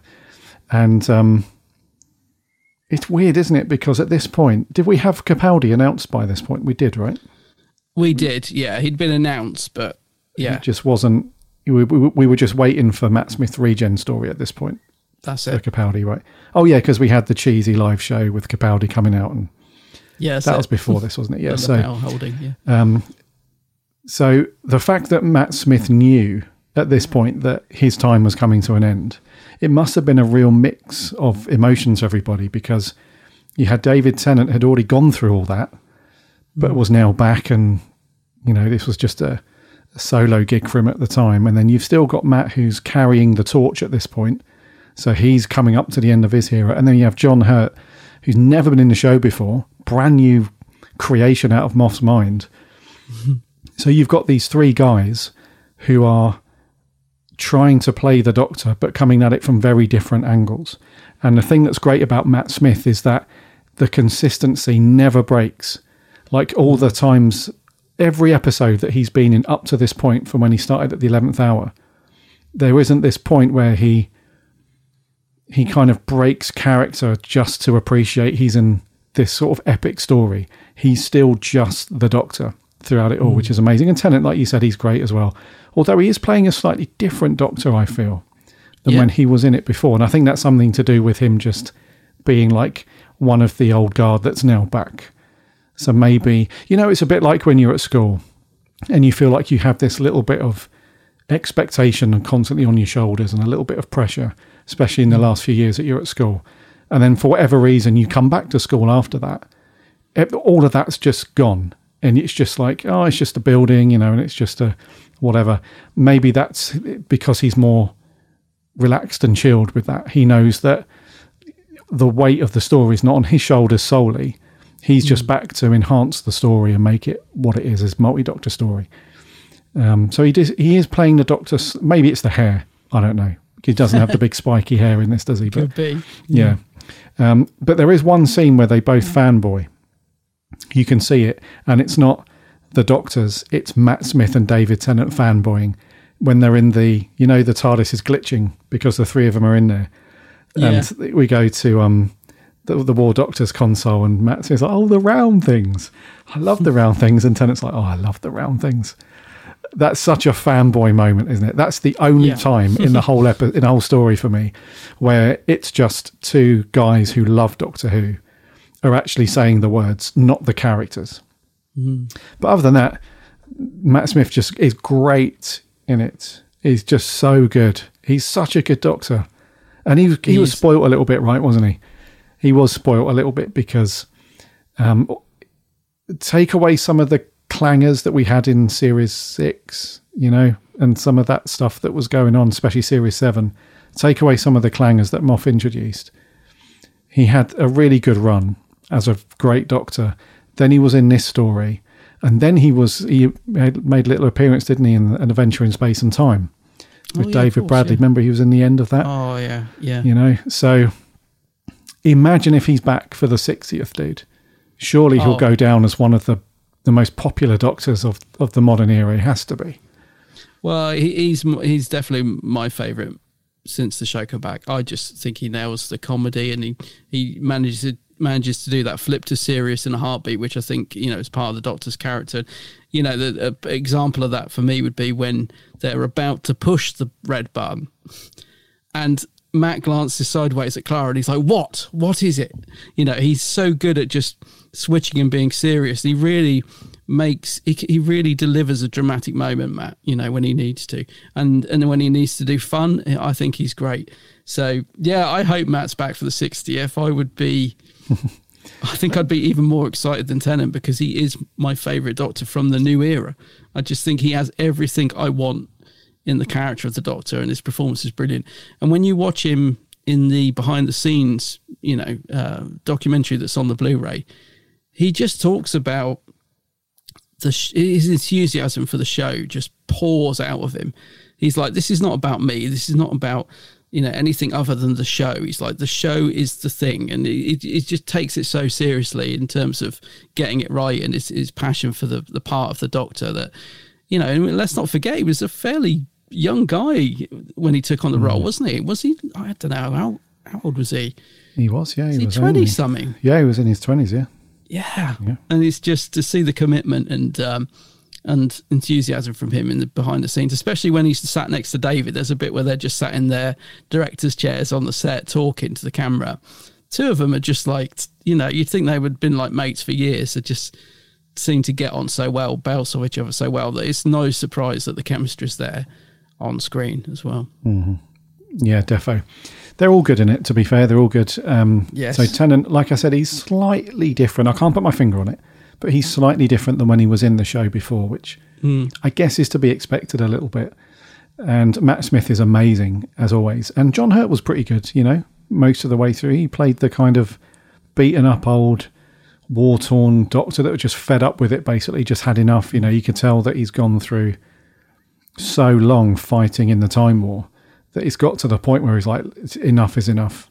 Like, if I don't do something now, then we're, we're done for. You know, it, it will just be a Dalek victory, and uh, and that'll be it. So, for listeners who have not seen, if you've not seen this story, weirdly, um, the the it's all about the Great Time War, uh, which has been referenced many times uh, throughout Doctor Who, and the culmination of that is the Daleks are essentially on the cusp of a victory. They're like throwing everything at Gallifrey now, and they've taken the main place, um, Arcadia, the main city, Yeah. in, in yeah, and that's what I think that's that painting. Um, that we now know is called Gallifrey Falls No More. That depicts the fall of Arcadia, the big glass dome that encases that city and so on. It's all been destroyed and stuff. And so, before this story, before this, it was known that the Doctor had sacrificed Gallifrey by blowing it up, basically, and taking out all of the Time Lords and the Daleks in one go, thus ending the Time War, but saving all the other life in the universe, in the galaxy. Because if there's no Daleks, they can't take over. Once they've taken over Gallifrey, if there's no Time Lords, that's a sacrifice he had to make. It was all it all came down to this big moral dilemma that the Doctor mm. was beating himself up over, and it was this War Doctor character that was um, responsible for that decision. And that's why the doctor decided to bury that previous self away and not even think about it and so on. So that's for, for anyone that's not seen it, that's sort of the crux of the of the thing. So um, John Hurt plays that very well. He plays that sort of like you said, it just knackered. He's just had hmm. enough of like, you know, constantly fighting the Daleks, constantly getting his ass kicked because you can tell that the High Council don't like him. No, You can he's like become a nuisance. like, oh, him again. Yeah, hmm. he's a bit of a. Although he's kind of fighting the good fight in a way, he's doing it in a way that he's a bit of a lone wolf. He's kind of doing things the Doctor's way that irritates the High Council because they, the uh, the few scenes that we see those guys in, they're in the when you see the location text, it says the War Room, um, Gallifrey, and um, you can tell that they're trying to put their their pieces together strategically. They want to fight the Daleks as like a proper old school, or they feel they have to fight it as an old school battle where you move your troops here, you move them there, you move resources there. Whereas the the Doctor's just zipping around in his TARDIS doing his thing, bit of a lone wolf. So um, I I did really like John Hurt in this dude. I think he played that old, battered, can't be bothered anymore, down on his luck just I just want to end it. so you can when you say it like that, there's no wonder he regenerated really. yeah, I guess there's a lovely scene when he's sat talking to Clara, isn't there? You know that beautiful scene where he's just sort of chatting things through with her, and you can tell he's just like reached the point where he's just had enough. You know, right? I mean, he shoots no more into the wall, which is a great scene. Talking of the Time War, mate, how good does the Time War look on screen? Like, my God, this is like now nearly 10 years old. And it looks like a film. Like they must have really pumped some money into this because the explosions and Daleks flying across the screen, getting obliterated, and the TARDIS smashing through the wall into Daleks, and all the sort of flakes of dust and ruined buildings that we see. I mean, although the Time War's not on screen that much, when it is, you know, the ships flying through the air with the lasers, it really looked good. I mean, it really stood up well in terms of the effects and and yeah, you can tell that the BBC were behind this. You know, I think I can't remember. Do you remember it got like the biggest worldwide audience ever, or so? It was mm-hmm. huge, wasn't it, around the world? It, it got massive viewing figures around the world. So I think the BBC pumped some money into it, and it didn't. You think the Time War just looked amazing on screen, mate? It it looked it looked amazing all the time. Yeah. The first time that I um did have you seen this in 3D by the way?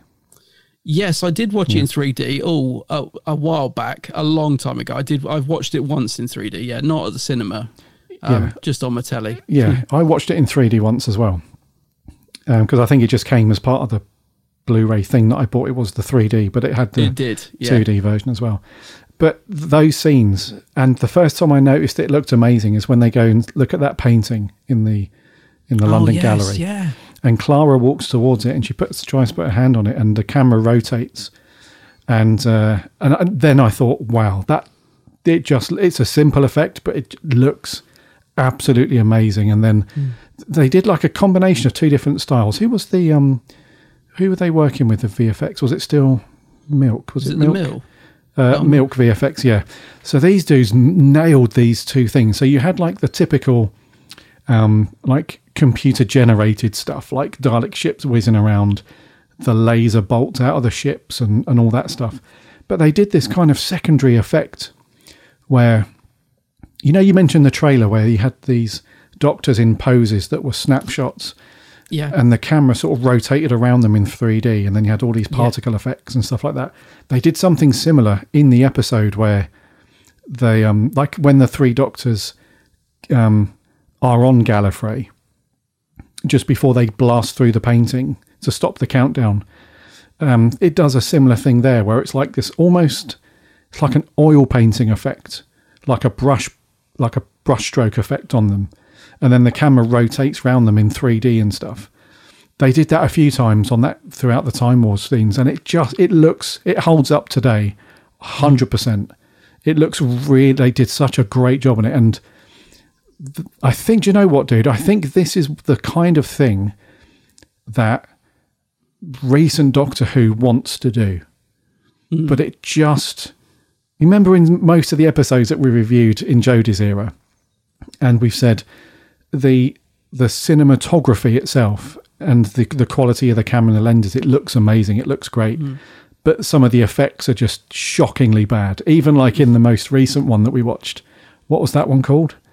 What's the most sea recent Devil one? Sea Devil. Uh, no, sorry, Legend the one before that. The one before that. You know where they're hanging off those floating things at the beginning over the lava. Oh, the beginning stream. of Flux. Yeah. That that kind of stuff. We went from like really good of visual effects to terrible looking visual effects in the same year with Legend of Sea Devils. In this one, I don't know what it was. Maybe you're right. Maybe they just had a massive budget for it. Who knows? But consistently, pretty much every shot just looks bang on. Mm. Like there's never a point in this where I thought, oh, that looks a bit shit. That looks a bit that looks a bit shaky. Ropey, yeah, yeah. yeah I never normally thought one that. scene, isn't there? Yeah. I never thought that. I never thought, oh, that's a bit shaky. That looks a bit ropey. That bit. Oh God, that's cringe. You can tell this was filmed and done like however many years ago. It, it didn't. None of it. The whole thing just looks clean, clean and crisp, and just bang on, dude. I love the visual effects in this brilliant. Mm. I noticed as well. There's, I mean, everybody seems to be on top form in this. I think from the writing to the performance to the effects people to, to everybody involved behind the scenes, it's everybody's firing on all cylinders. Murray as well. Murray's music's absolutely banging in this. It, it re- it's just so good. But yeah, the effects as well, like when they're in the forest and there's this sort of glistening effect put on the trees as well. Just everything just looks so good. The locations as well, Trafalgar Square and and um, the castle they're in. For a second, I wondered if that was the same castle that they used for the Eye of Orion in the Five Doctors. I've never noticed that before. There's like this archway. I don't know if it is. It's probably not, but I think so. everything everything just looks looks so good. Yeah, I think they're yeah totally all firing on all cylinders with this. Yeah. It's a beautiful looking episode. However, Uh oh. one teeny teeny thing, and I don't think there's any way around it. I think they did the best they could make. There's no way around it. At the very end, when Matt Smith walks onto the little cloud, and you've got like the V shape of all the doctors lined up. Yeah. Did you see Tom's um the the, the whatever they use for Tom Baker's image? You know, um you know there's this there's a few photos doing the round from the five doctors. And it's like a behind the scenes shot and you've got them lined up. Oh, the the what the um, Madame Tussauds dummy. Yeah. You remember that image it's doing the rounds and every you, Yeah. you look at it and think, well that's clearly not Tom Tom Baker. Hmm. I think they've used the same thing. Oh no, have they? I, I I'm- didn't notice that. I'll be honest. I didn't Yeah. notice that. No. And also Paul McGann. Now this is weird. Paul McGann, it looks like a real soft, li- like a soft focus, fuzzy, like a bad Photoshop cut out of him. So that that's the I only. will, I will have to right? freeze frame it next time because I, it's it's a lot shorter than I remembered that scene. Um, I think I was just wound up in the emotion of it. I, next time I watch it, I will freeze frame it and have a good old look at them because I noticed in the making of that they're real people with these funny. They got like these funny dots on their face, so they've obviously got real people.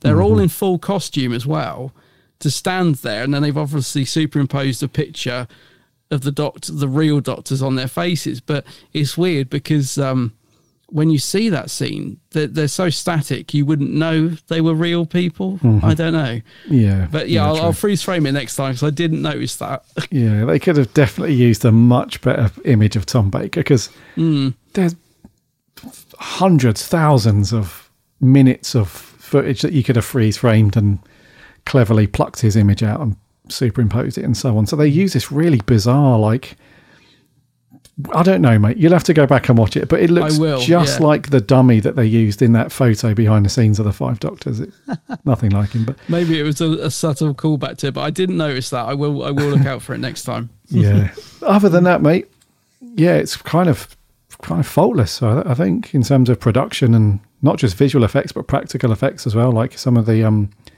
some of the scenes when they're on the streets around Gallifrey and the war's going on and his family's sort of scrambling for cover and stuff like that, and there's explosions going off and and all sorts. It looks really good, really good.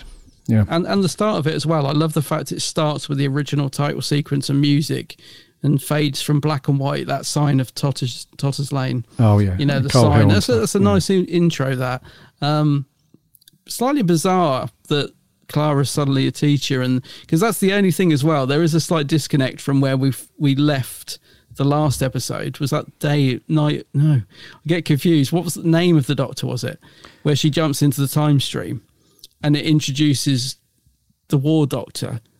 That was the episode Oh, yeah, before this. yeah. So th- it does slightly irk me that we jump from that to suddenly like how did they get out? Like it suddenly they would. I mean, we don't know what what the gap is between that story and this, but how did they get out of the time stream and what happened after the war doctor turned around? Did they sit and have a chat, or I don't know? It's just a given that the doctor knew, I suppose, how to get out of his own time stream. But it's yeah, there's no explanation for that at all. We just sort of kind of start.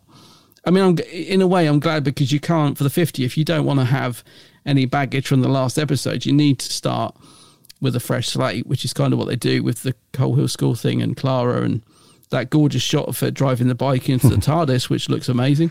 Oh, dude, that was seamless. I know it's brilliant. How did they do? So I'm guessing it's green screen, but it, it's it's it's yeah, it looks fantastic. Yeah. Yeah. Again, listen, if you've not seen it, there's a scene where Clara's bombing it down this country road on a Yeah. motorbike and she's not slowing down at all and she's getting faster and she's approaching the TARDIS and then she honks her horn, the doors open And as she drives in the TARDIS, the camera follows her on the bike and she comes to a skidding halt and she's inside the TARDIS set and everything. It's a seamless transition. It's really good. Yeah. It does look good. Yeah. I can see, I can imagine when Moff's writing that, the producers are like, oh, blimey. And there were so many things in the Moffat era where he, he is so um, adventurous with his thoughts and what he wants to see on screen that he's probably a bit of a budget nightmare, Moffat. But they, yeah, whoever put that together did it seamlessly. Yeah. That's great. Yeah. Before we just breeze through some very quickly some of the supporting cast, uh, what Easter eggs did you see?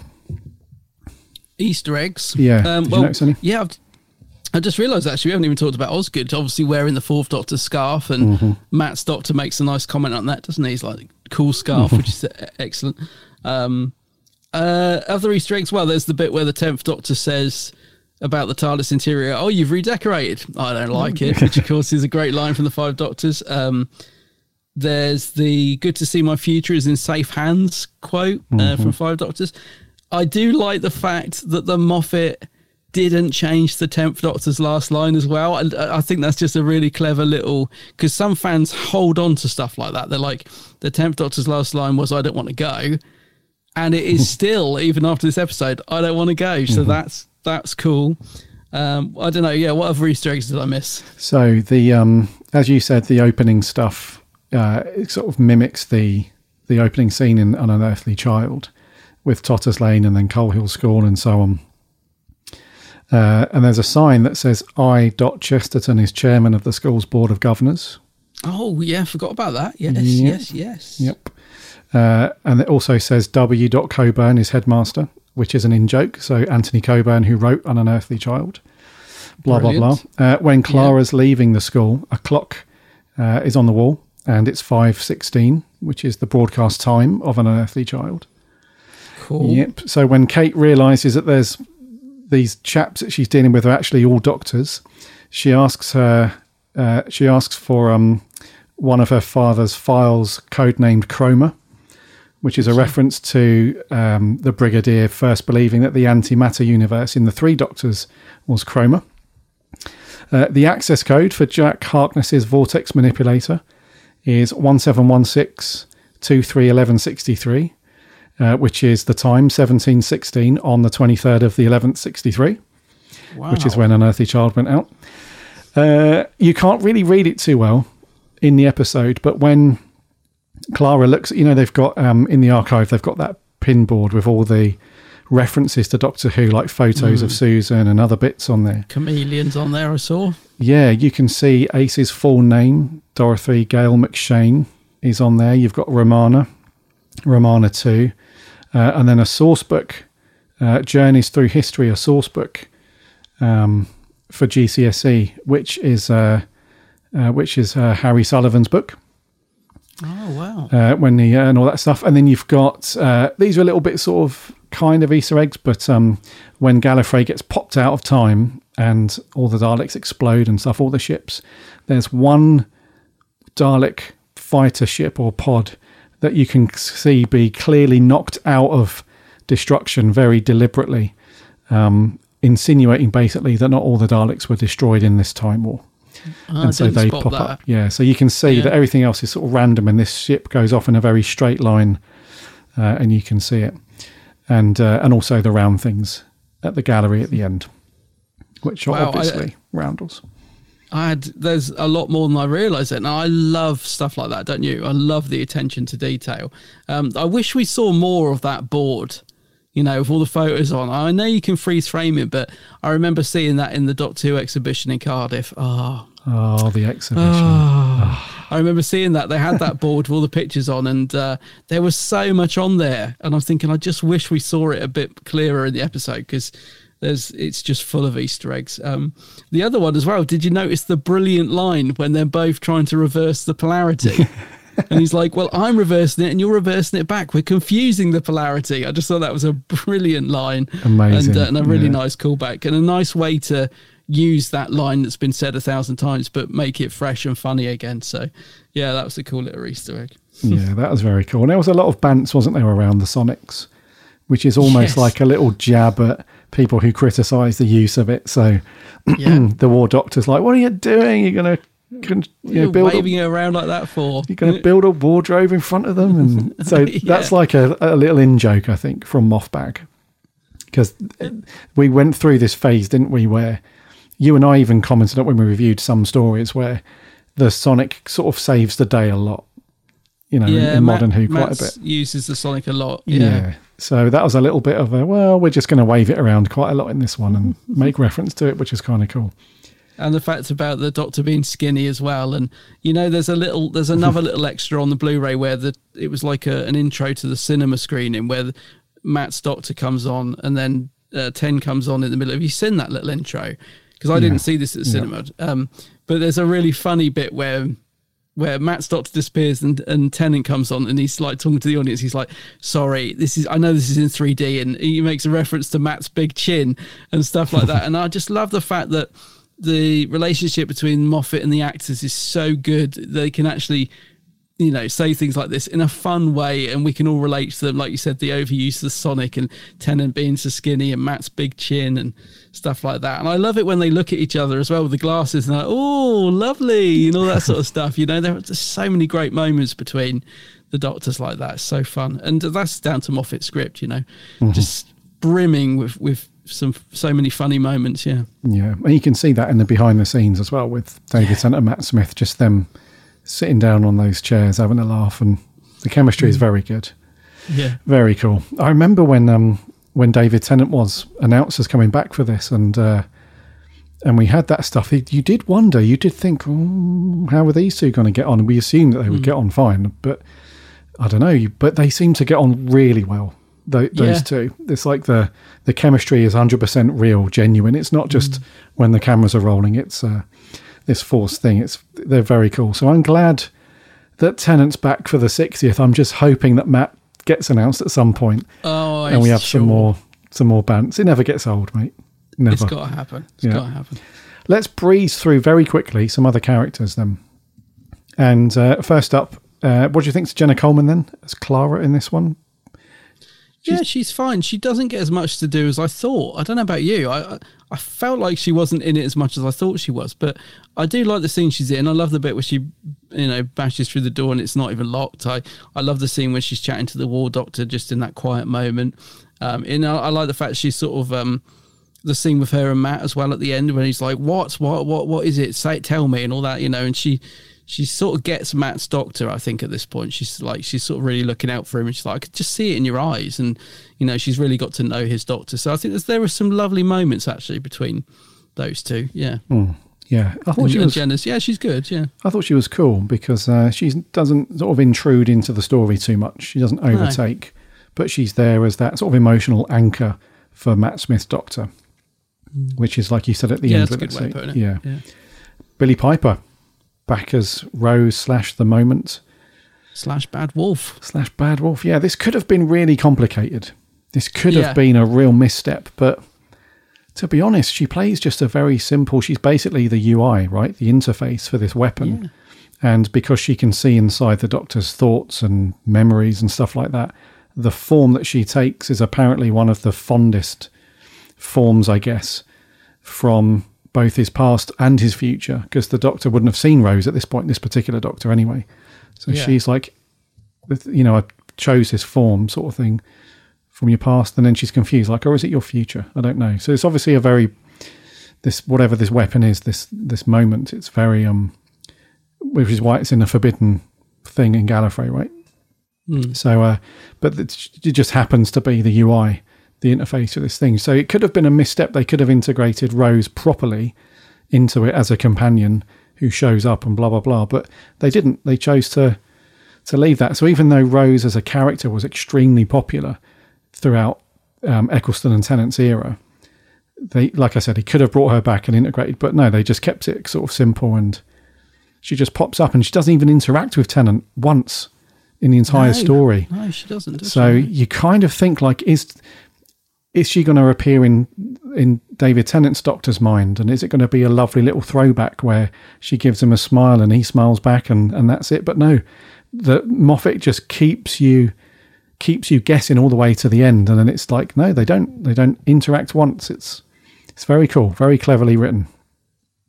Yeah, I was going to say, I think this is much better. Um, I think uh, the Rose storyline was sort of done dusted, and I think it's great that she's in the 50th because um, again she was an important part of the the relaunch so i think it's right she's there to introduce her as this other character that is still sort of rose but not rose uh, like this interface the moment.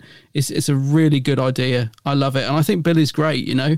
She the way she's sort of helping the war doctor through this she's almost a bit I hadn't realised this till yesterday. Really, she's almost a bit like the Watcher. She's just in the background, and she just kind of, mm. kind of lurking. But there's some lovely moments when, like, again, when they're in the cell, and she's just like, "Ask them. You need to ask them the question. You know, while you're there, here, sort of thing. Don't be afraid to sort of say it." So there's some really great moments from her in this, and uh, yeah, I love this idea as well. The look that they've given her, and um, there's a scene. You're right. She doesn't interact with Ten's Doctor at all, but is there a scene at the end where they're sort of next to each other but don't? I don't know. There's, there's some good moments anyway with her. Maybe I'm getting confused because I watched the making of and he's talking to her in that. I think that's what I'm thinking of. He's like making a joke about her new look or something, but because yeah. those two obviously get on really well together. You can tell that as well. Mm-hmm. But you're right; they don't interact in this story. But yeah, the moment cube, Billie Piper, fantastic in it. Really, really nice performance from her. Mm-hmm. Very cool. Jemma Redgrave, Kate Stewart. She had a great scene in that in the uh, the archive. Is it the not the Black Archive? Is it the Black Archive? It's Black Archive. Yeah. yeah, yeah. She has a great scene in that where she's got her Zygon equivalent. That's gross, you know. isn't it? When she throws up and oh, starts face like starts turning into Zygon. It's absolutely horrific. Yeah, it's cool. It's a cool effect though. Very and, good. Um, yeah. Yeah. So up to that point, she's um she's great, obviously. But then when she has to act against herself, if that makes sense, which they then sort of com- composite that in at the end, mm. she's really cool because she plays that very subtly. So at the bit um, up to that point when they're in the room where um, they're trying to decide if they're, they're going to cancel the countdown and stop the destruction that's you know the bomb that's going to go off. And uh, you've got the zygon version who's very like short tempered and a little bit bit more venom in her tongue versus like the standard kate stewart. Um, but then when the doctor turns off the um what's the device on the ceiling that makes them Oh, uh, the forget machine. Oh, that kind of yeah. yeah. Um, she then goes back to playing the same Kate Stewart as she did before, but having to interact with herself. It's very clever. She played mm. that very cool. Yeah, she had a good one in this. Yeah, I thought she was good in this. Yeah, yeah. It's a, it's a good use of um, of that plot device as well, the memory thing. You know, it's a good idea to use that. Did you like her ringtone as well? The what TARDIS was takeoff sound effect. Was it? Yeah. So Osgood's got her phone, and you hear the TARDIS taking off the sound effects, and um, she runs over. Oh, your phone, your phone's ringing. Oh, at the very beginning. That. Yeah. Oh, oh yes, of course. Yeah, when they're sat on the south bank. Yeah, yeah, yeah. That's it. Yeah. Yes. Nice down there. Uh, Osgood, Ingrid Oliver. She's funny. I'd yeah. forgotten. So this must be the first time we meet her, isn't it? I'm yes, thinking is, yeah. because yeah, you know, obviously we've got to know Osgood uh, uh, through other stories um, since. Yeah, no, she's a great character. I like this sort of super fan idea. Um, and I think Ingrid Oliver plays her really well. Actually, it's a really cool at the end as well when the the inhaler thing. You know, one of them needs it, one doesn't, uh, and which one's which. You know, this and this goes on throughout the series now, doesn't it? Like every time I meet her, is she the Zygon Osgood or isn't she? Um, yeah, so a nice performance from her, and I, and I love the fact that she's got the doctor's scarf on. I think the next time we see her, she's wearing the question mark uh, pullover. Mm-hmm. Yep. I think, yeah, yep. So there's a nice little it's a nice way of including a bit of cool fan service without being too obvious. You know, it's just like she is a super fan of the Doctor, so of course she would wear those things. Yeah, she's um, cool. Yeah, yeah. And uh, the Moff throws in another little head scratcher as well. She's like, "So if I'm Zygon, that means that my clothes are Zygon, right? So what if I lose a shoe?" Yeah. And then they don't answer that. It's just no. Oh, okay. Yeah, you got a point, just, but yeah. it's just the Moff acknowledging that there's a bit of a a flaw in the in the concept, but you know, I'm going to point it out, but not actually give you an answer because mm. it makes you think there must be an answer, even if there isn't. Yeah, great. no, it's very cool. Yes. Uh, and there's a bunch of other cast members all play relatively small parts. What about Queen Elizabeth then? Joanna Page. Oh, of course, was- yeah. I mean, there's so many people in this. Is we're never going to cover them all, but yeah, I'd forgotten about her. Um, I think she's quite good casting, actually. Mm. I, I quite like her in it. I particularly love the bit when the doctor's insulting her, uh, thinking she's the Zygon.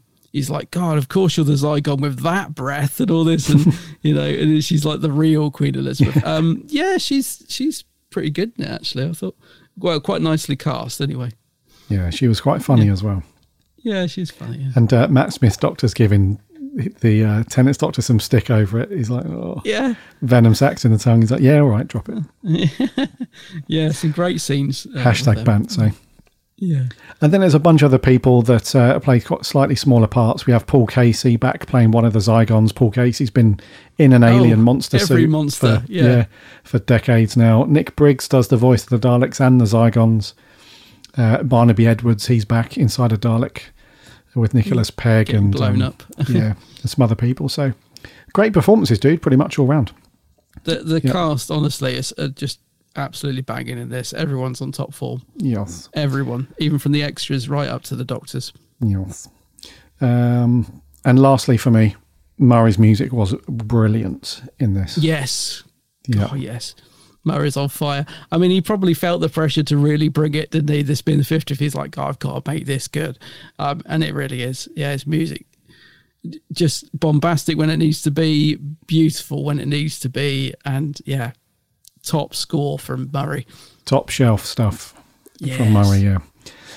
Rightio. Have you got anything on your notes, dude? Before we get onto a score, I just yeah, just very quickly, I wanted to ask you because we haven't spoke much about the Zygons, and I I love this parallel sort of um, dilemma that we've got. So we've got the Doctor wanting to push the red button, well, not wanting to, but this dilemma over pushing the red button, you know, paralleled with Earth and this dilemma of um, the Zygons and the and the humans having the face off. So I like that sort of parallel uh, dilemma.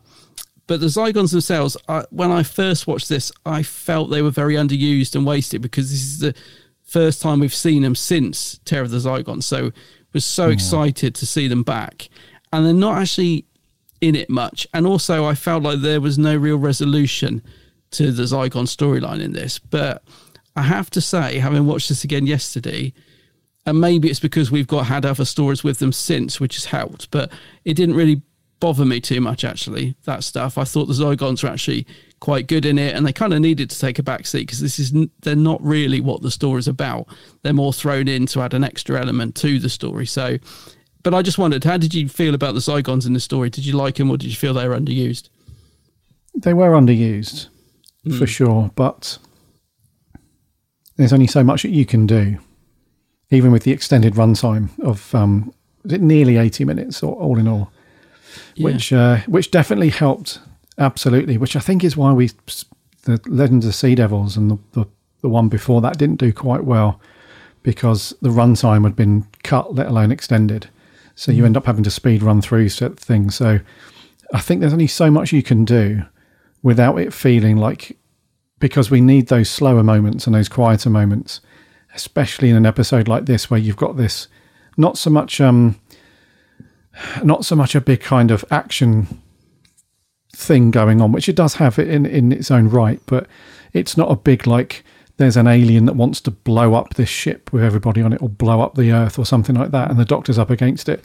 This is more of an internal struggle with the doctor's own um, conscience and its own morality and stuff like that. So it really needed to have those quiet moments littered throughout the episode. And I think if you had the Zygons running around a lot more, more frequently, you would have missed out on having those moments. So it's great that they were back and they look pretty cool. They're glad they didn't mess with the design too much.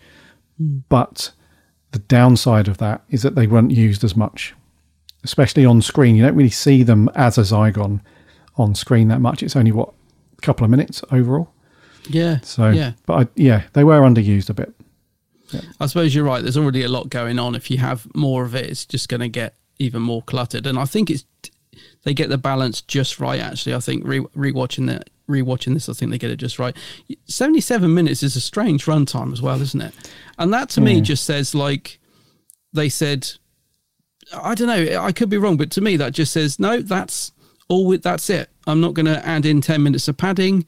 I'm not going to cut out two minutes of stuff I don't want to lose. It's 77 minutes. That's what I wanted. That's that's the story. And I don't know if I'm right in saying that, but that's it's just such a strange runtime. What it's not 75, it's not 90, it's 77 because that's what it is, you know.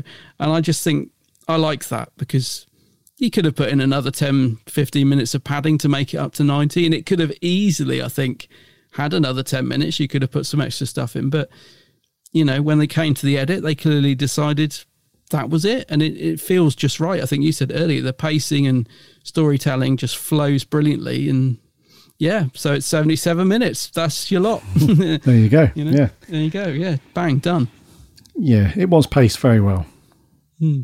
It was very okay. So I think it's me to go first, right? You go first, yeah. I'm giving this a nine out of ten, Nine. and I think the reason I'm giving it a nine is because most of it was so strong, and Moff just wrote an absolute banger of a timey wimey story that wasn't too convoluted.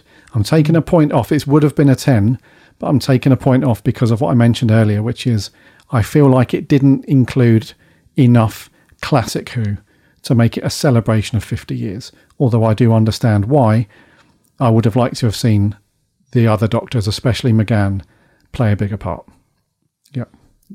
Perfect sum up, mate. I'm I'm also giving it a nine for those exact same reasons. I think it's a really fun watch, and it's a yeah, it's a really good episode. And yeah, I'm taking a point off for exactly what you just said. Oh, cool. But I think it's great. Yeah, so I'm giving it a nine out of ten. A nine out of 10 as well. So nines all round then from us. Um, I'm not going to read out every. Uh, I'm not going to read the the entire uh, tweet from and Facebook message from everybody because you guys went mad on this. It would be here forever. But I'm just going to give you the highlights. So Alex Kingdom, hello Alex. I haven't spoken to you in a while, dude. uh, Alex, um, says Moffat knocked it out of the park and delivered a brilliant 70-ish minutes of Who and gives it a nine out of ten. Will Sanger says brilliant. It's about what it means to be the Doctor and celebrates what makes the character so special. Goes on to give it a nine out of ten. Uh, our friend Rick Rick Moran says I was both excited and worried at the same time about this one because I didn't want to be disappointed after waiting for so long to see it. After after watching the superb teaser trailer, then he says that however Moff pulled it off. This is how to celebrate a milestone such as the 50th. It gives it a 10 out of 10. Edward cool. Giluli says an enjoyable celebration of the show. All three Doctor shine an 8 out of 10. Chippy T says stunning, great sci fi concepts, a, uh, a script fizzing with emotion, humour, and subtle nods to the show's history. A 10 out of 10. Ten. Tom Turlow says, What can be said about this? It has been said a million times before. While I don't think it's quite the barnstorming masterpiece others do, it's still very, very good, entertaining, uh, funny, poignant, and satisfying. Uh, it's a shame Eccleston declined the invite to appear and that McGann was not invited at all. Uh, gives it a 9 out of 10. Uh, Sam Dooley says, A gloriously emotional celebration of why I and so many others adore this series. 9 out of 10. Jacob Moore, such an amazing episode, really special occasion. Thought Moffat put story over fan service, which is fine because it was a great story. Uh, and there was a bit of there too. So 9 out of 10. Uh, TBLW, Toku BL Huvian says, possibly my fave Doctor Who story. There's so much I want to say, but I don't know how to put it into words, so I'll leave it as a score instead. 10 out of 10. Wow. Brian Chapman, The Day of the Doctor is the pinnacle of modern Who and a fitting celebration of the show. 9.5 cup of soups out of 10. John, soup, yeah. John Winston, a triumph, plain and simple. Not my fave era of Who, but this was faultless bit of TV. 10 out of 10. Mm. Charlie B, it's a great episode. Moff did so well writing this and managed to control himself. 9 out of 10. Uh, Dan Pin says absolute perfection, 10 out of 10. Smith, Tennant, and Hurt are brilliant together. Moffat somehow takes a ton of ingredients and makes them work, also chucking in a couple of surprises with Baker and Capaldi. Just brilliant. Yes. Uh, Owen, Doctor Who Home, says uh, rather fitting to do this now. In bracket Tennant exclamation marks. Yeah. Day the Doctor is a delight. Having Tennant back in 2013 was really special, and he nailed it. John Hurt is fantastic, uh, and this story is bombastic. A 10 out of 10. Lee Cowden, a close to perfect as it could have been. It crosses every box. I'm just taking half a point off for the slightly misjudged, in my opinion, scene where the 10th insults Elizabeth's looks, smell, and intelligence. um, 9.5, Sarah Louise, the running Whovian, an absolute joy to watch. Smith performs beautifully and clearly maintains his position as the Doctor, despite sharing the screen with his predecessors, quote unquote. Uh, she gives it a 10 out of 10. And lastly, Martin Holloway says, Well done, the BBC, another winner! Exclamation mark. Uh, and then over on Facebook, Aaron Lamb, Aaron Lamb gives it 8.5 out of 10. Martin Arnold uh, says, honestly, it's a reasonably enjoyable story, but as an anniversary episode, 50 years strong, it's nowhere near as strong as the Five Doctors. For example, shoehorning in John Hurt made no sense, a character we've never heard of or met, just for this story. Same with the shoehorning Tom Baker, and it was a cut scene, but it adds nothing to the story. The whole 50th was a wasted opportunity. Oh, Martin. Oh no. The first dud score from Martin O'Dear. Um, Dean Jones gives it a 9 out of 10. Harry Masiniak, one of our writers, gives it a 10 out of 10. Mark Harrison, 9 out of 10 or 49 out of 50. Joseph Howarth, 9 out of 10. Stephen Stewart, 8.5. Gavrick Sawyer, um, a 1 out of 10. Oh dear. Oh no. Uh, Adam Mamoon, one of our good friends, Adam, gives it an 8 out of 10. Charlie Turner gives it a 9 out of 10. Cameron Artley, uh, 8 out of 10. Chris Vint gives it uh, no score, but he's very fond of it because he said, I'm off to have a cup of soup. and Toby Coleman gives it a 9.5. So, dude, the average is a 9 for sure. Yeah, so mostly 99% positive there. A couple of people not not really feeling it, but um yeah, quite high scores there mostly. Yeah, Gavrick Sawyer, Martin Arnold, not feeling this one. Oh No. dear, oh dear. Uh, right, dude. So, well, uh, some great scores there. Right, just to confirm that we're not here next week, so no show next week, but the week after that, what have we got for review?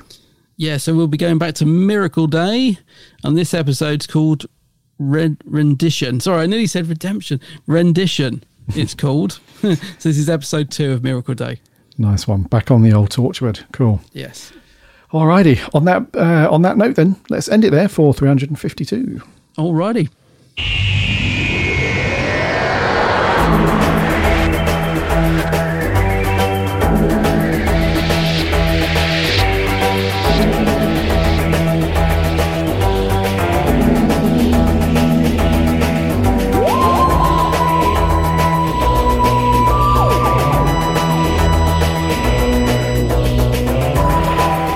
Thank you. Thank you very much for coming back and listening to another episode, another week. That was 352. Thank you so much for all of you that jumped onto Twitter and Facebook to give us your thoughts on our review story this week, which was The Day of the Doctor. It's a cracking story. And uh, I'm not going to leave it so long before a rewatch on that one, I think, because I haven't seen it in ages. So, yeah, thank you very much. And if you want to read the social comments in their entirety, make sure that you follow us on Twitter and Facebook, links on the website, and you can go and read uh, those thoughts and mini reviews and reply to them if you want and have some conversation happening over on the old socials.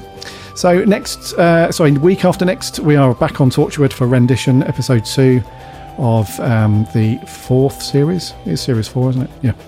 Yes. Uh, so get your DVDs and your Blu-rays or your your iPlayer fired up to give that a watch because we'll be asking for your thoughts on that one as usual. In the meantime, make sure you're following this podcast on your preferred app of choice so you won't miss a show when it lands every Friday. Or you can listen on the website, which is bigblueboxpodcast.co.uk. You can listen to all the episodes for free over there. Plus, there are links to go off to the socials and um, and our Discord server, which is also free. Just hop in there and chat Doctor Who with other Who fans. And if you've got a second to leave us a review or a rating on something like Apple Podcasts or podchaser.com, that'd be amazing because that helps us out loads and loads. Also, check out Adam's channel on YouTube and the socials. It's the Geeks Handbag. Go and check it Geeks out. Geek's Handbag. Yes, lots of Dot 2 vids on there. Go and have a look. Also on all the socials Instagram, Twitter, and Facebook. Indeedy. And have a butcher's. Right, until uh, a couple of weeks' time. Uh, my name's Gary. My name's Adam. And remember, eh.